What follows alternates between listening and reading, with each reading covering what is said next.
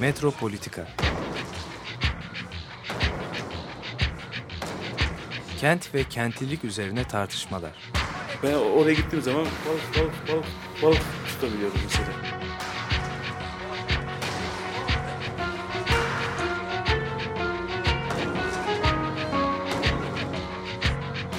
Hazırlayan ve sunanlar Aysim Türkmen ve Korhan Gümüş. Takusu yok yani. Kolay kolay boşaltamadı. Yani elektrikçiler terk etmedi Perşembe Pazarı merkezini.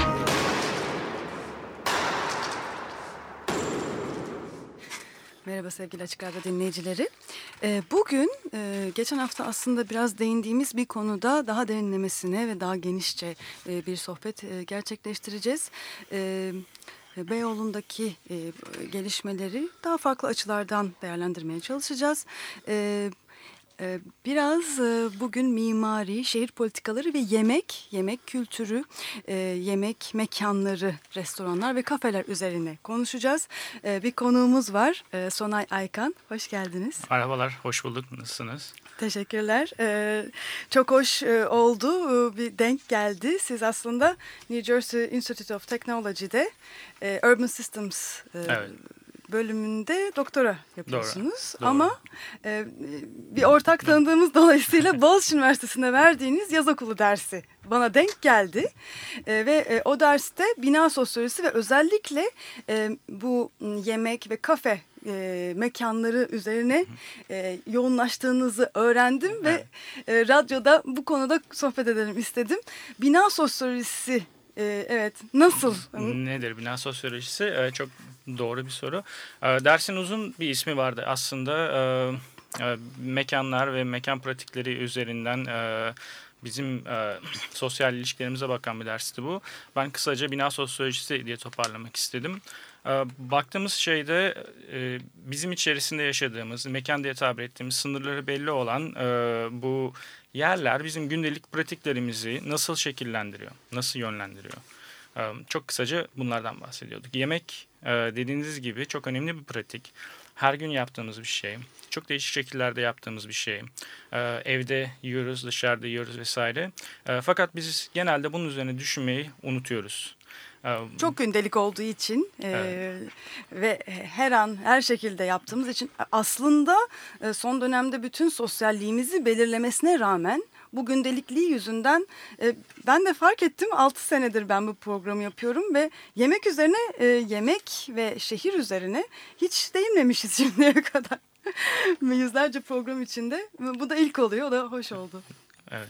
Em, so- e, sonuçta genel olarak yani em, daha genele bakmak gerekirse biraz belki mekandan bahsetmek iyi olabilir.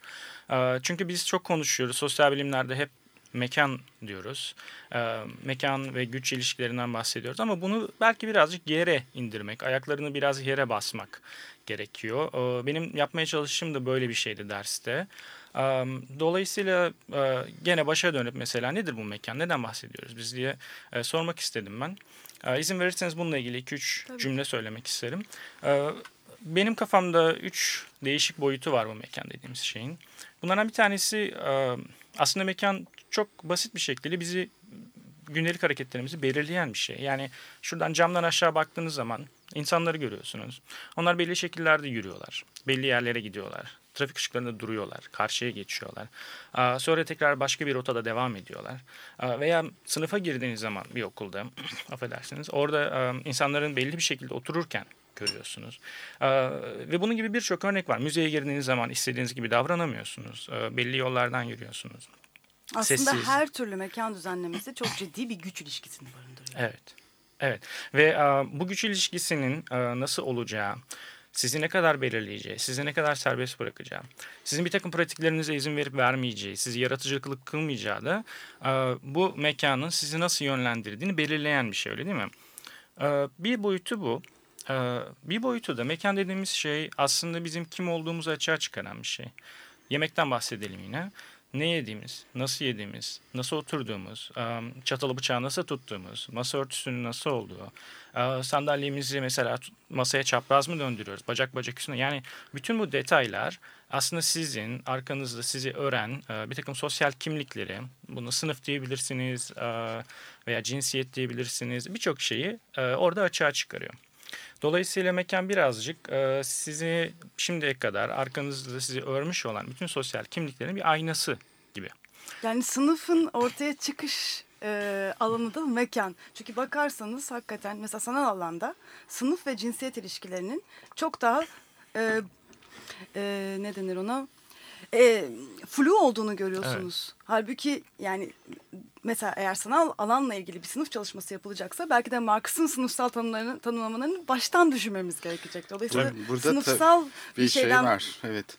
Yani iki açıdan da bakılabilir. Hem bir yani bir e, şey olmamış, modern olmayan mekandaki yani doğrudan doğruya yani mekanla şeyin özdeşleşmesi yani toplulukların belli bir e, alanda yaşayan insanların birbirine benzer şeyleri yapmaları, kullanmaları, adetler, gelenekler gibi.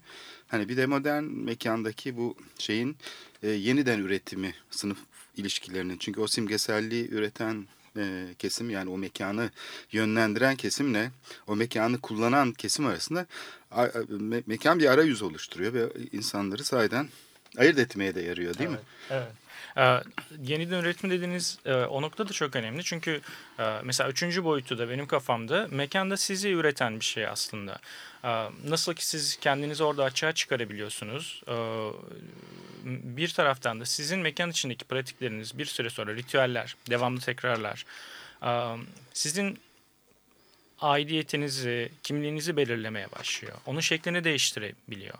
Dolayısıyla tek taraflı bir ilişkiden bahsedemeyiz. İki taraflı bir ilişkiden bahsediyoruz ve bunun bir tarafında da mekan aslında sizin sosyal yapınızı da belirlemeye başlıyor.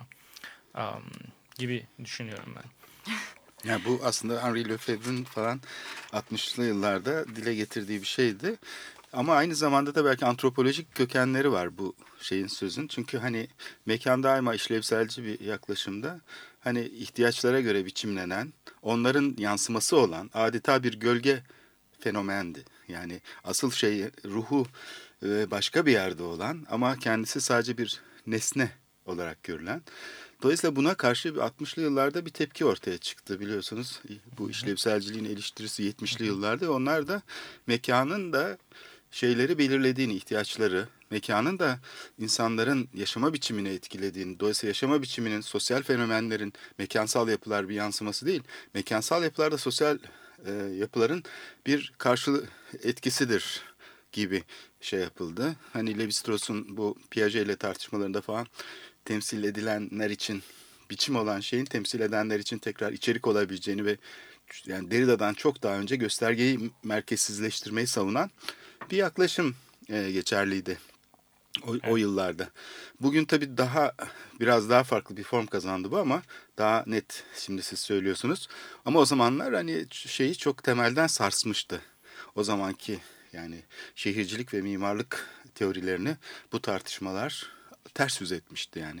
1930'lardaki yaklaşımı resmen aynı cümlelerle tersine çeviren ekipler vardı mimarlar vardı, şehir plancıları vardı. Bu bir devrim niteliğinde bir şeydi o zamanlar. Evet, katılıyorum ve e, bunun önemini belki yine gündelik örneklerden birazcık bakmak gerekir. E, kimlik diyoruz, kimliği yaşamaktan bahsediyoruz. Mesela Türkiye'de de çok giden e, dönen tartışmalar bunlar. Şu anda kimliğimi yaşayamıyorum e, veya işte özgürce yaşamak istiyorum. Aslında nedir o yaşamak istenilen e, şey diye baktığınız zaman bizzat referans verilen şeyler hep gündelik pratikler ve mekan içerisinde oluşan gündelik pratiklerden bahsediyoruz.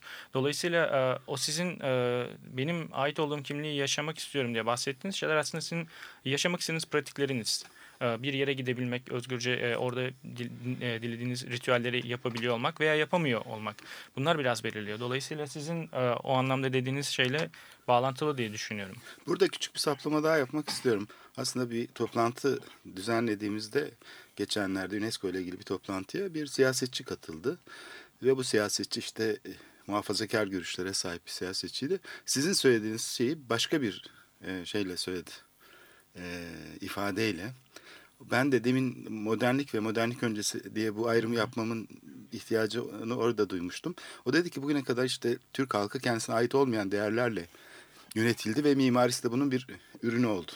Şimdi biz Türk halkının e, kendi öz mimarisini, Türk e, şeyinin geleneksel değerlerini e, yansıtacak bir mimari hedefliyoruz deyince şimdi bu hani kimliği yansıtma meselesi birdenbire bir iktidar şeyi haline gelip bir ulusal prototipe dönüşüyor. Prototipleştirmeye yani eş biçimliliğe ve homojenleştirmeye. İşte buradaki şeyi nasıl e, kavruyorsunuz? Yani e, çoğulculuğu peki yani bu kimliklerin mekanda karşılığını bulduğu çoğulcu şey ne ölçüde kamusal mekanda geçerlidir? Ta, özel mekan şimdi konumuz dışı diyelim. Hı hı. Kamusal mekan işte Beyoğlu'ndaki masaların konması. Kimisi masaları istiyor, kimisi istemiyor. Çıkarı olanlar şey yapıyor. Yani kamunun buradaki şeyi durumu da tabii e, tartışmalı bir hale geliyor, problemli bir hale geliyor.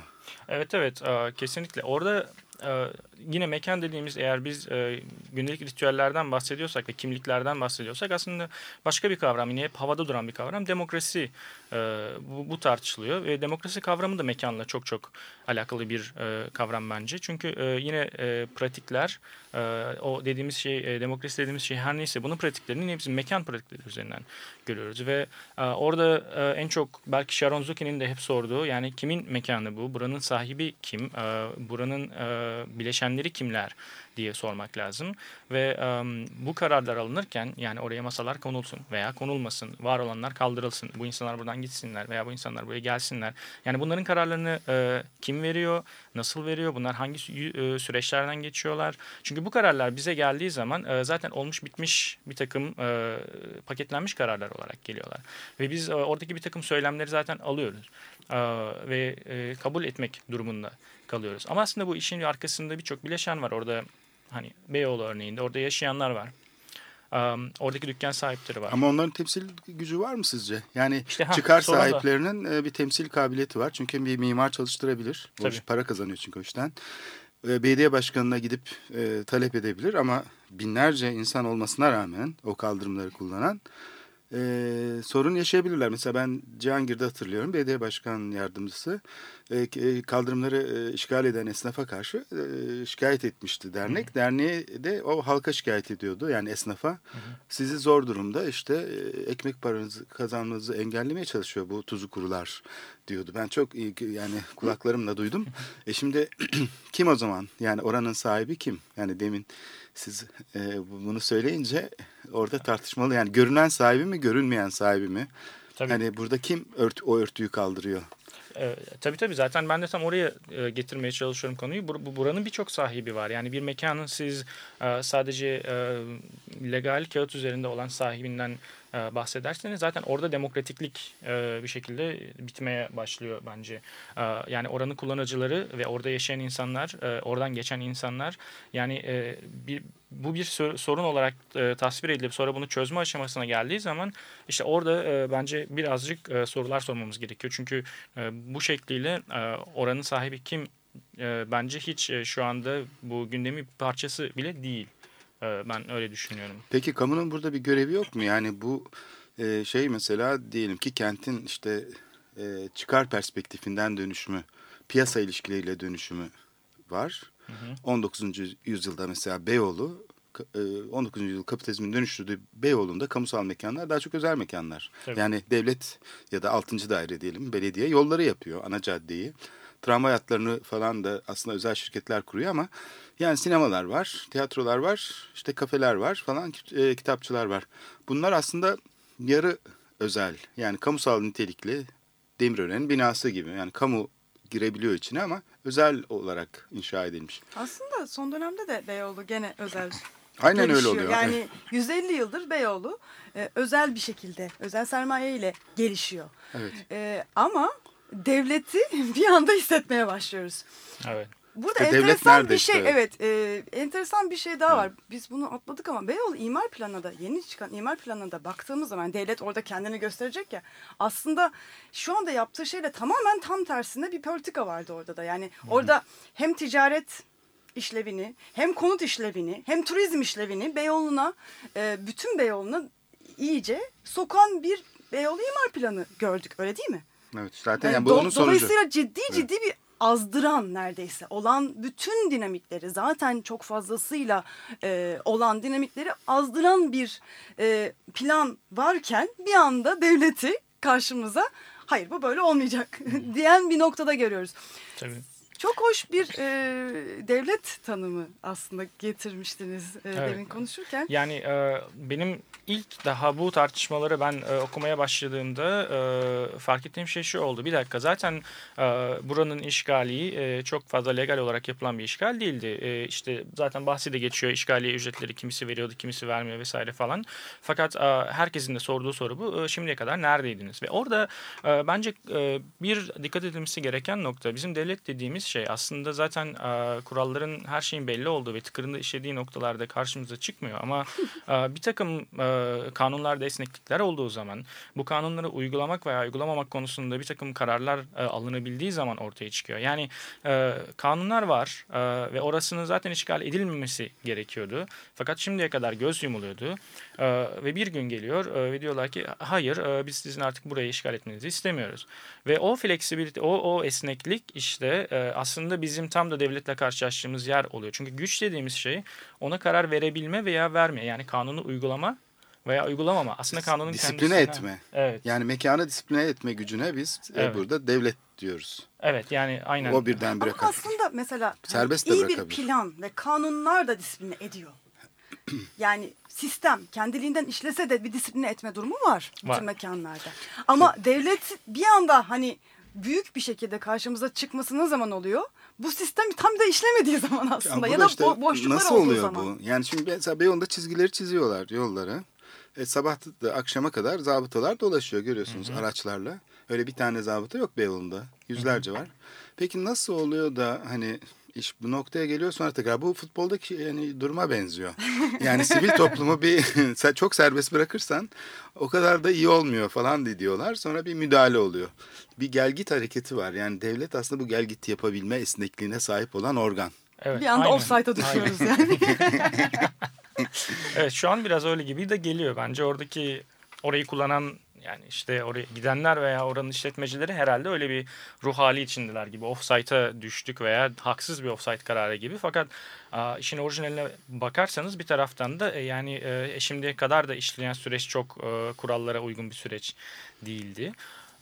Ve sizin e, konuşurken program öncesinde o sıradaki aslında tespitiniz çok önemli. Çünkü hani bunun e, yeni yapılan bu imar kanununun bu tip şeylere e, ön açan, e, aslında ranta ön açan ve bu tip çizgileri çizmek yerine çizgileri çizmemeyi tercih eden bir kanun olması.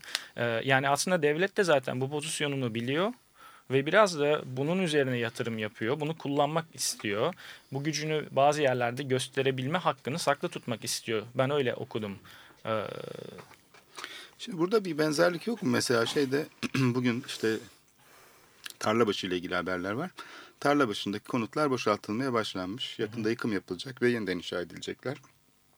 Burada mesela diyelim işte evini yani kendi tapulu mülkünü e, satan bir insanla söyleşi var. 200 bin liraya almış daireyi. Yani bir katı. Buna karşılık e, kendisine işte 50 bin lira falan verilmiş. Yani burası 50 bin lira ediyor denip al sen bu parayı demişler. Onu 50 bin liraya saymışlar. Yani hayatında ilk defa bir daire sahibi olan bir insan borça girerek karşılığında 200 bin lira aldığı daireyi 50 bin liraya şeye vermek zorunda kalmış inşaat şirketine. Ondan sonra da e, oradan bir daire almak isterse 140 metrekarelik dairesinin karşılığında 45 metrekare bir yeri çok daha pahalıya almak zorunda. Şimdi burada e, yani bir taraftan işte koruma kanunları var, şeyler var, kurullar var, işte şunlar var ve bir de büyük bir yapı stoğu işte orada duruyor. Şimdi burası şeyden bakılınca yani bir mezbelelik diye adlandırılıyor yönetim tarafından. Ama kanunlar var. O yapılar kanun dışı bir şekilde yapılmadı, satılmadı ya da kullanılmadı. Yani koruma kurulu değerli bulup hatta tescil etti o bölgeyi, sit alanı ilan etti. Hani değersiz de değil, değerli bulunuyor. Şimdi bu müdahale aslında şeyin işleyişinde var. Bu simgesel alanın kendi başına, kendi üzerine kapanmasıyla ilgili. Çünkü yani modernliğin aslında şey nedir? Öznenin simgesel alanın dışında olduğunu fark etmektir. Ama bir modernlik biçimi var ki hala özneyi falan boş veriyor. Yani simgeselliğin kendi içinde gerçekleşmesini yeterli görüyor. Bilim ışığında yapan mesela öyle uzmanlar var Türkiye'de. Mesela bir şey eleştirirken bilim ışığında diyorlar. İşte bilim ışığında doğru değil köprü yapmak. Şu yani farklı kamu yararı kavramlarının temsillerine açık olmayan katı bir kamu modelinden söz ediyoruz.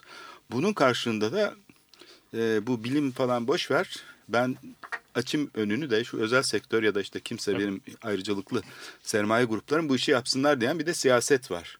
Aslında ikisi de birbiriyle çok iyi bir anlaşma içinde gibi gözüküyor. Yani bir taraf sol gibi gözüküyor değil mi Türkiye'de? Bir taraf da sağ Hani gibi Öbürü gözüküyor. de sağ gibi gözüküyor ama aslında mü- müthiş bir gizli anlaşma içindeler. Çünkü ha- halkı katmaya kimsenin niyeti, Niyeti yok, yok. bu işe. Yani farklı kamu yararı kavramlarını temsil eden grupları. Çünkü aslında orada halkı tabii dile getiren insanlar oluyor. Ama kendi adına dile getiriyor. Bilim gibi aynı. Bilimi nasıl kendisinin kendi kamu yararını temsil etmek için kullanıyorsa bazı çıkar grupları yani bunlar daha çok uzman dediğimiz, e, teknokrat dediğimiz kesim halkı da aynı şekilde kullanıyor. Halkın da kendisi temsil ediyormuş gibi falan gözüküyor. Yani buradaki şeyi nasıl aşabilir? Asıl mesele bu. Evet. Yani orada e, dediğinize katılıyorum ve aklıma hep şu geliyor benim. E, ben Boğaziçi Üniversitesi'ne e, ara sıra gelip gidiyorum çünkü yurt dışında okuduğum için ve her geldiğimde manzarada oturduğum zaman önümdeki bir miktar daha ağacın kesilip yeni bir ev yapılmış olduğunu görüyorum. Ve hep şu soruyu soruyorum. Peki ben şimdi bunu nereye şikayet edeceğim? Çünkü benim bunu şikayet edebileceğim bir merci ben bilmiyorum. Ee, olsa bile zaten ne olacağını da bilmiyorum. Ee, bununla ilgili bu derdimi benim e, belediye meclisine taşıyabilecek bir organ nedir mesela? Bunu da bilmiyorum. Yani bizim demokrasiyle kurduğumuz ilişki genelde hep söylenir. E, sandığa gidip oy atmanın dışına geçmiyor. Geçmiyor çünkü e, bununla ilgili bir e, yapı yok. Yani bunun altında bir takım örgütlenmeler yok ve bu da bir güvensizlik hissi yaratıyor insanlarda ve bence en büyük e, zaten şu anki tartışmaların nedenlerinden biri de o yani yaşam tarzımıza mı tarzımıza mı müdahale ediliyor onun asıl e, dayandığı nokta eğer edilirse bir gün e, biz hangi demokratik organla buna karşı bir tavır alabilir böyle bir organ yok.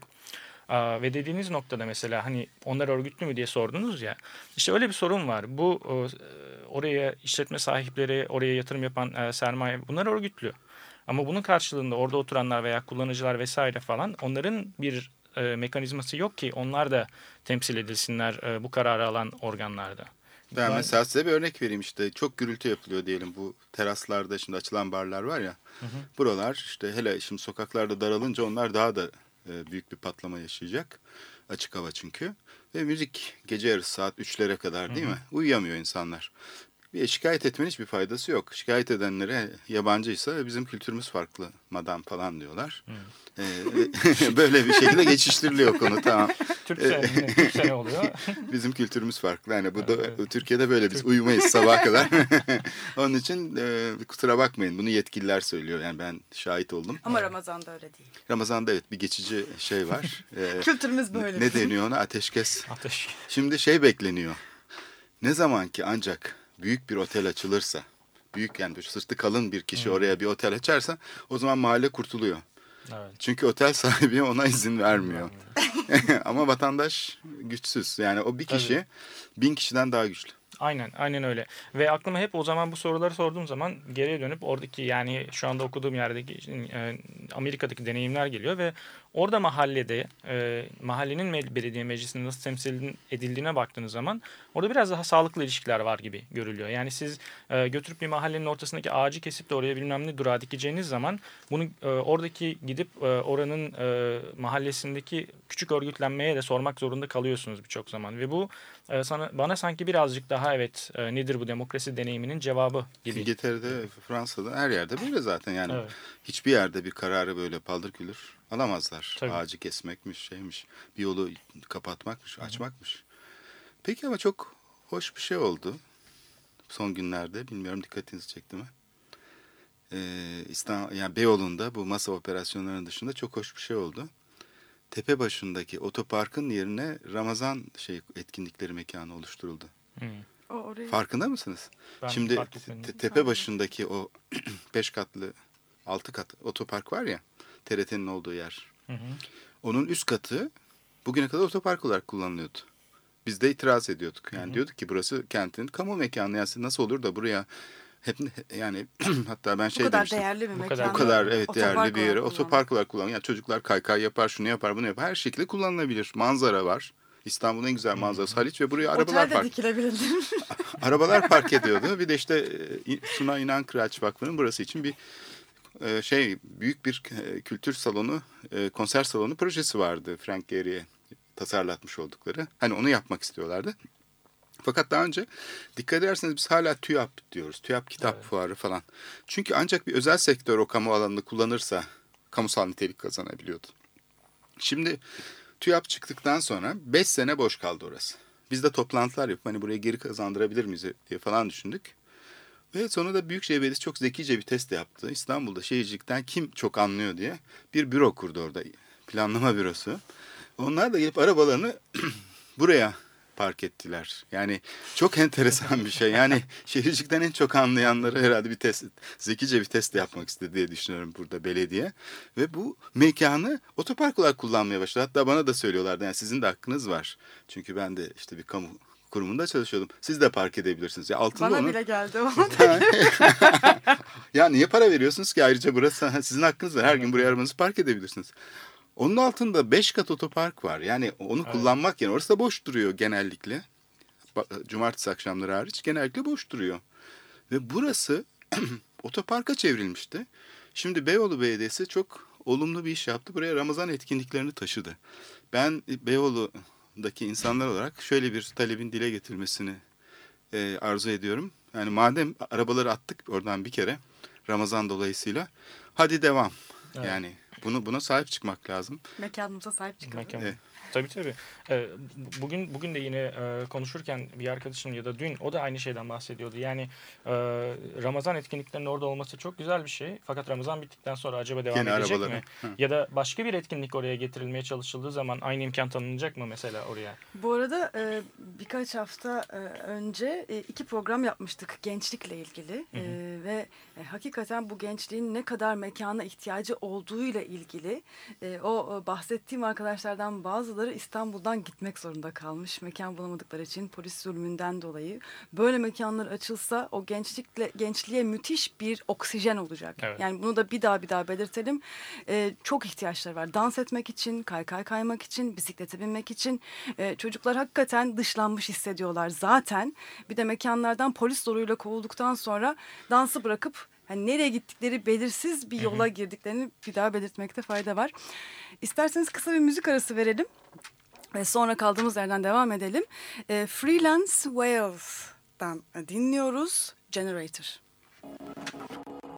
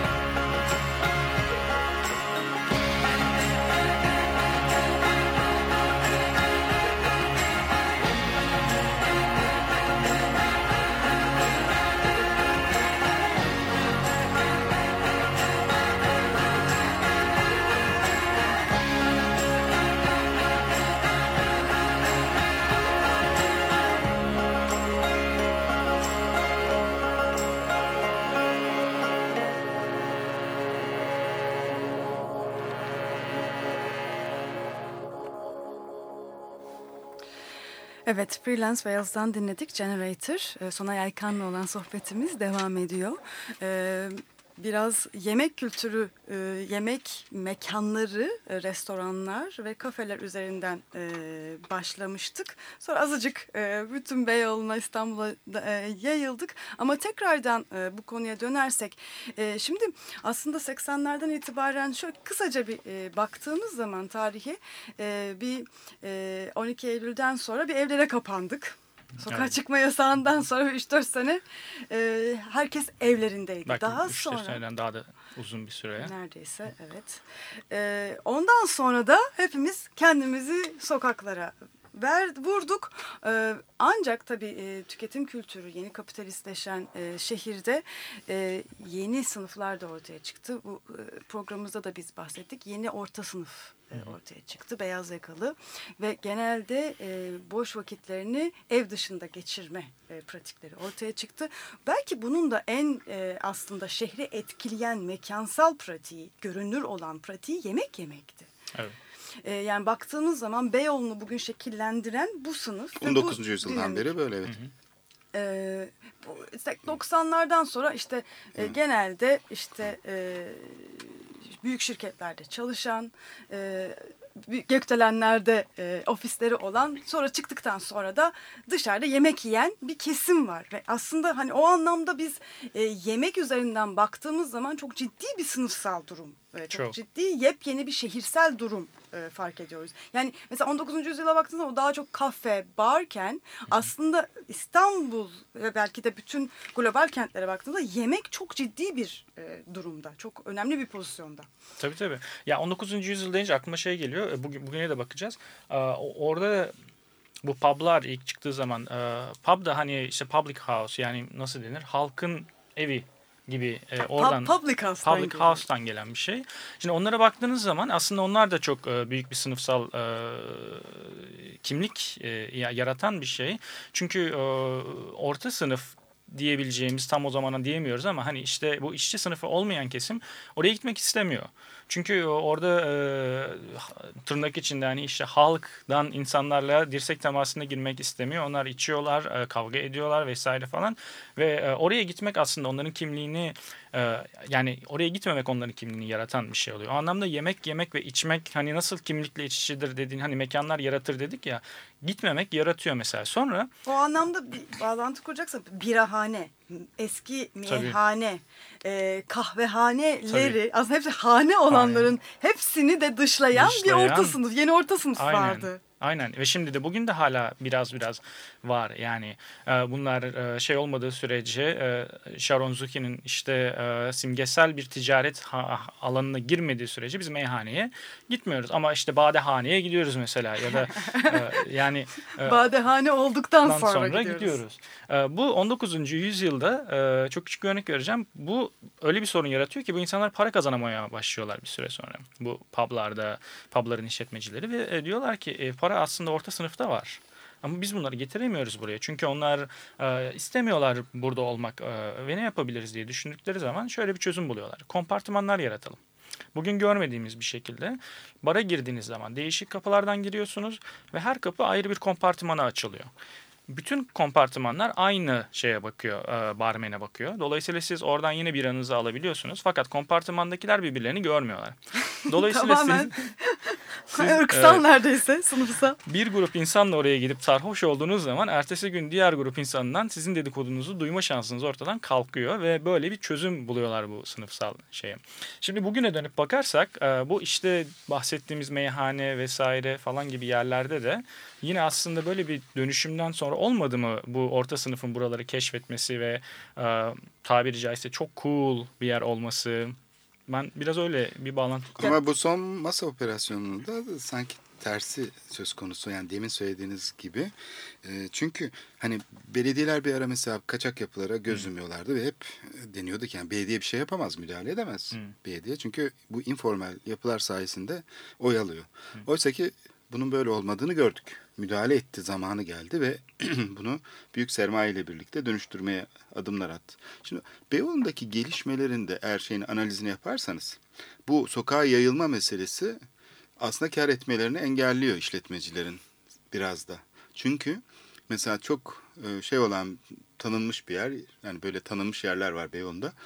E, orta sınıfı alırken birdenbire şey olunca sokağa yayılınca ayaküstü bir yer haline gelmeye başlıyor ve fiyatlar düşüyor, şey düşüyor, kalite düşüyor. Yani şey bayağı e, inmeye başlıyor. Belediyenin yaptığı bu müdahale aslında bu işi yeniden düzenlemeye çalışmak. Aynı Tarlabaşı projesi gibi. Kendi bildiği usulle yaptı tabii. Hı.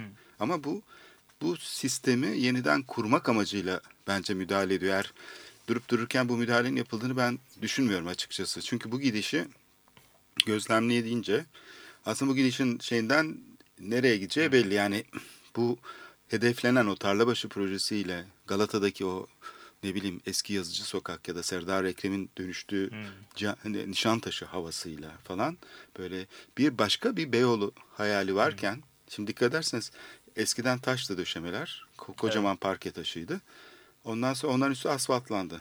Defalarca asfaltlandı çünkü taş gibi asfalt tamir edilebilir kabiliyette değil. Değil. Yeniden yeniden üstüne yapıldı. Yükseldi. Doğal gaz yapıldı. Yükseldi. Su tesisatı değişti. Yükseldi.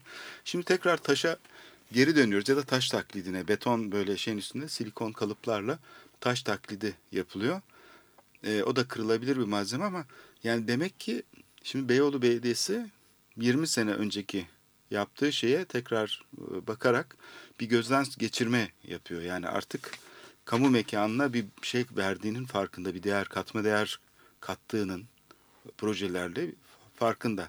Bu müdahale bu, bu yüzden belki küçük esnafa karşı da olabilir. Yani aslında çok fazla oradaki o işletmeleri e, uzun vadede e, yaralayan bir şey olmayacak. Fakat onların biraz daha işine yarayacak gibi anlıyorum. Örnek ben. vereyim Mis Sokak. İstiklal'in en geniş sokağı değil mi?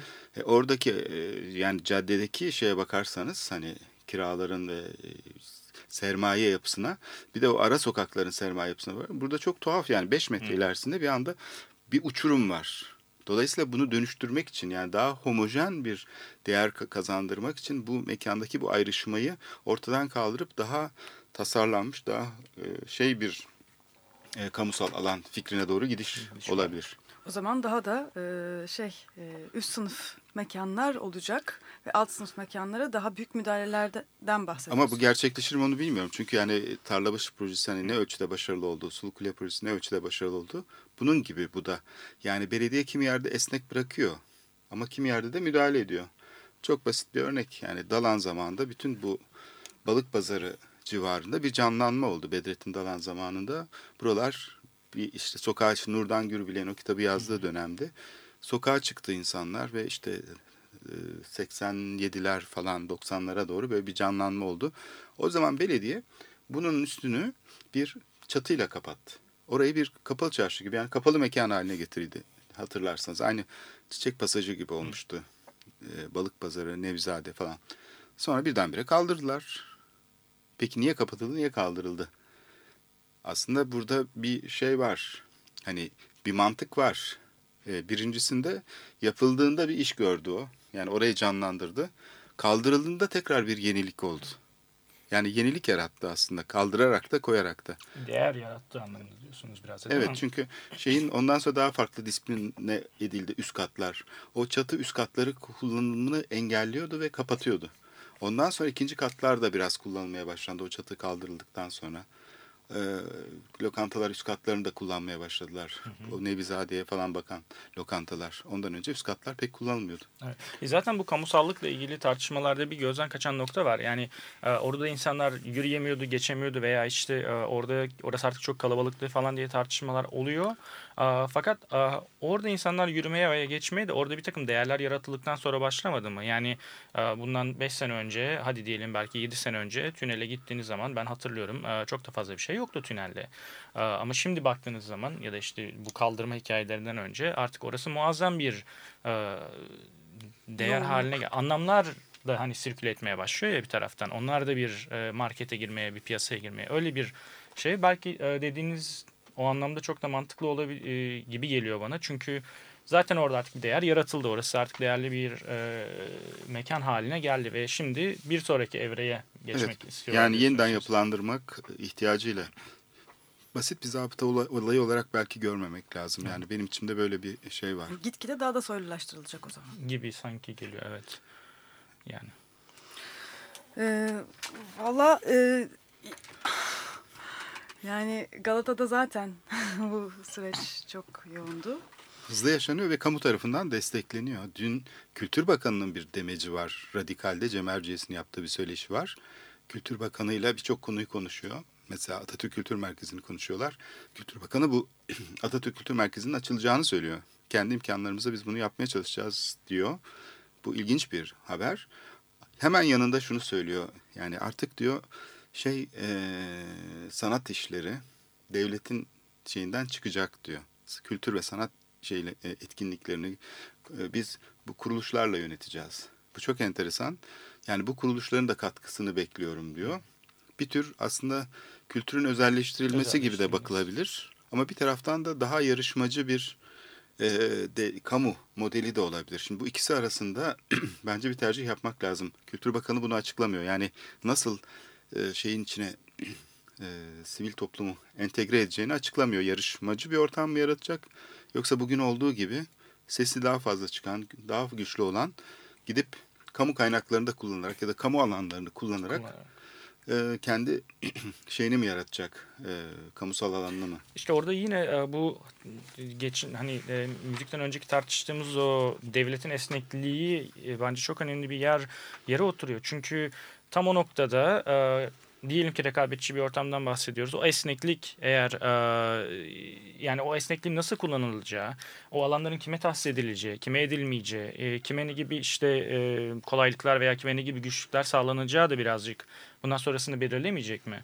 Ve e, eğer öyle düşünürsek biraz şey gibi geliyor bana. E, kamunun elinde kendi temsil araçları olmadığı zaman işte orada birazcık bir endişe başlıyor sanki. E, ne olacak şimdi?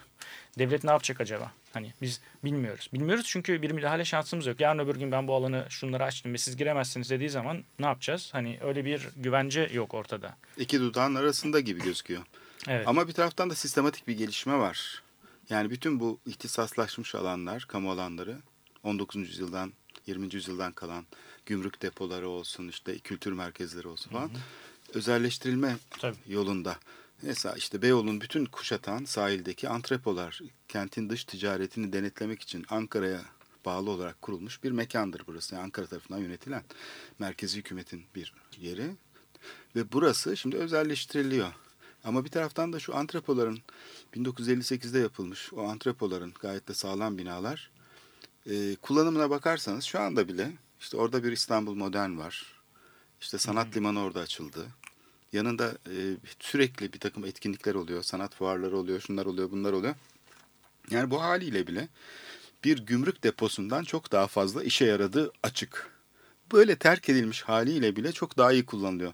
Peki o zaman niye özelleştirelim? Hani bu kullanımı daha da geliştirelim. Hı hı. İçine girsin özel kuruluşlar.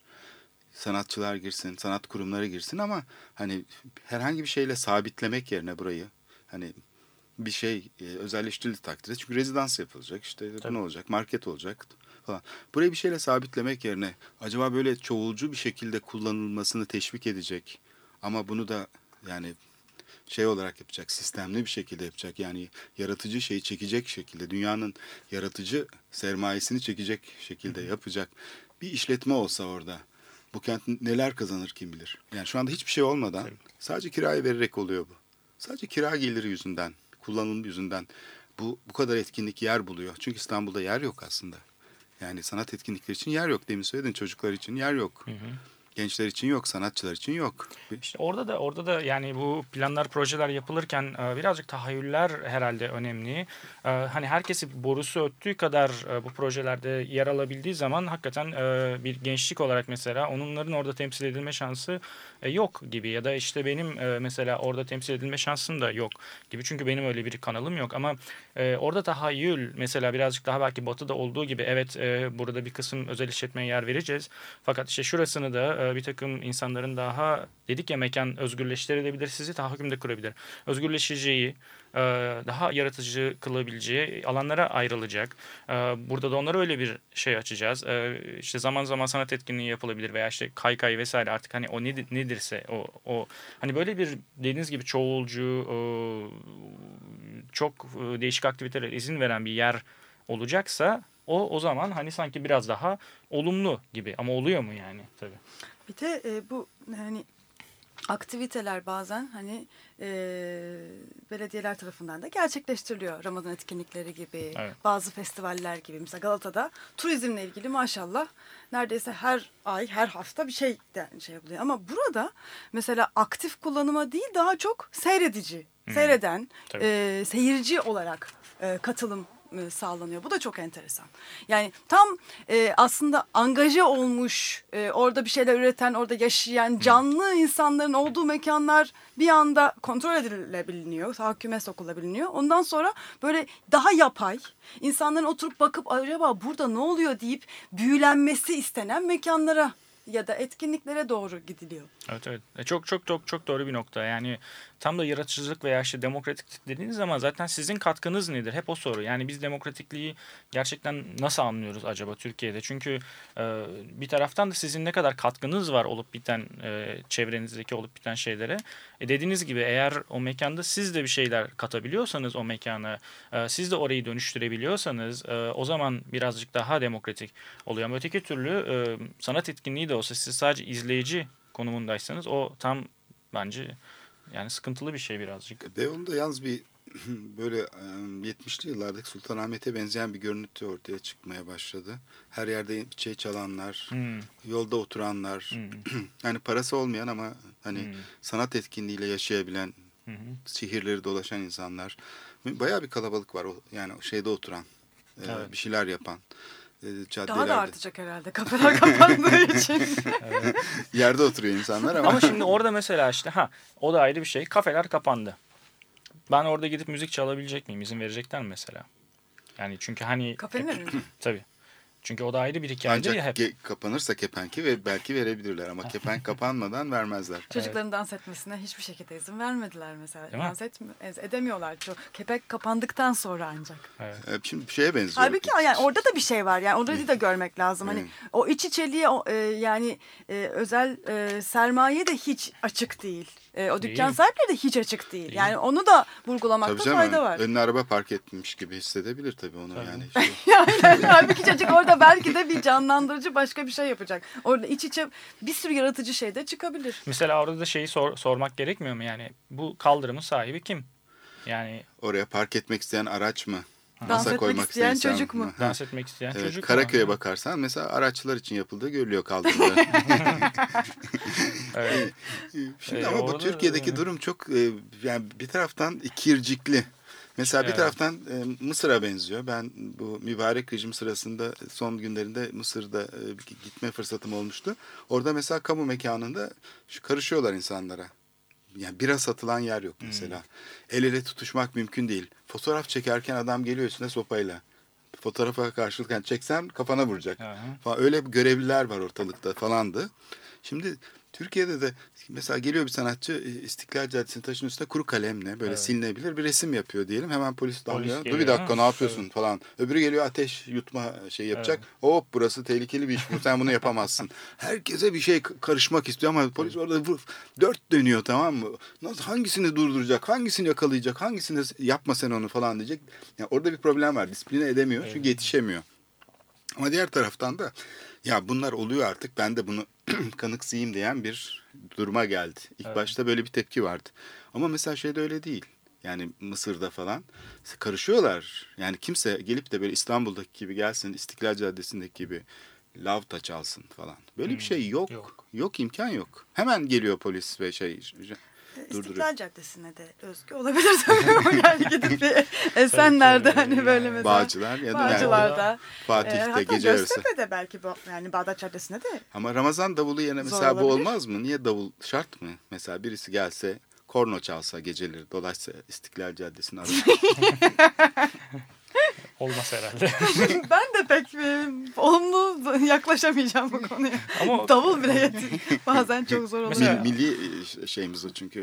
e, Şey de alet. çok ilginç değil mi? Yani pardon kesmiş oldum. Yani kaldırımdan bahsedince yine e, aslında hep bu tip şeylerde kamusal alanlarda bir takım işte parasal gücünüz varsa e, daha sanki bir oraya hakim olabiliyorsunuz. Yani illa dükkan sahibi olmanız gerekmiyor. İşte araba dediniz mesela.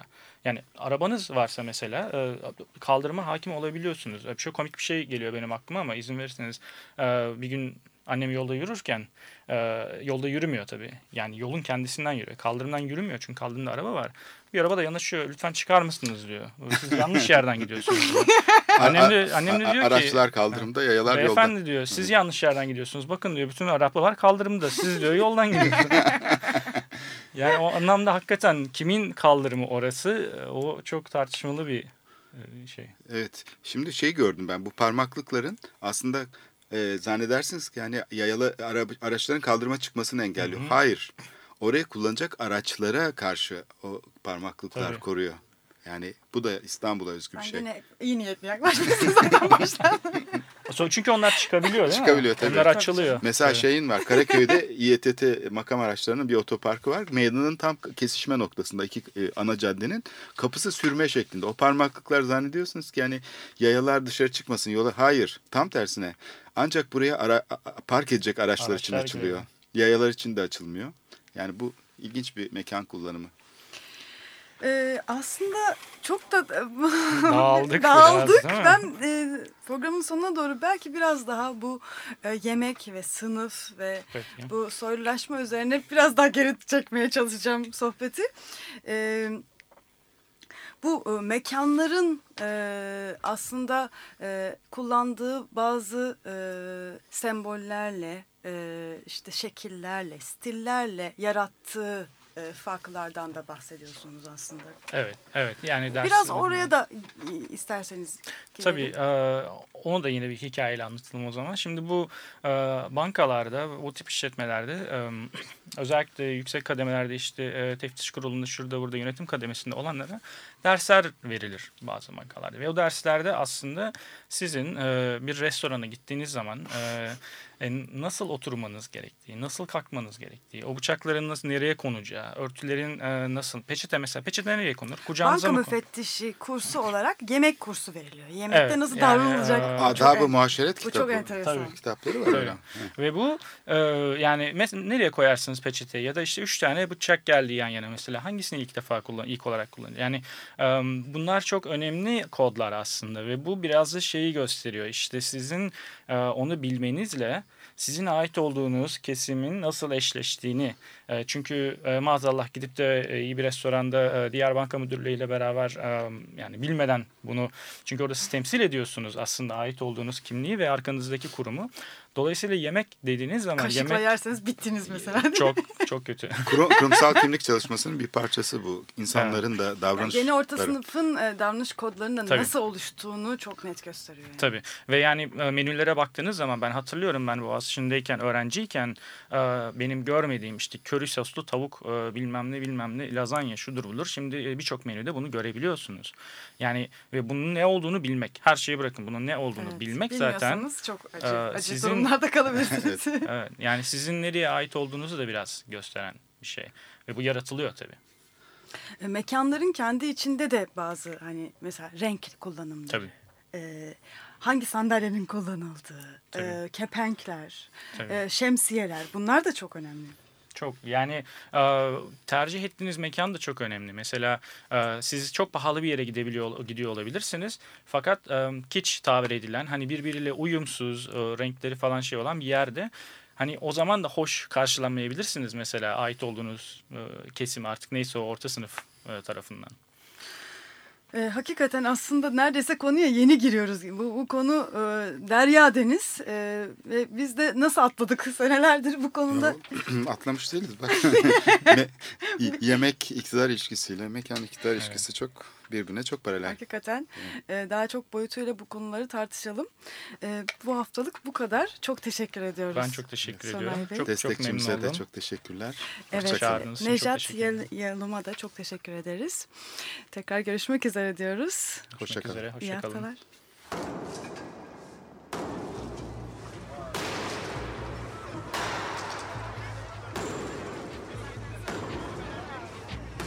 Metropolitika Kent ve kentlilik üzerine tartışmalar. Ben oraya gittiğim zaman balık balık balık balık tutabiliyordum mesela.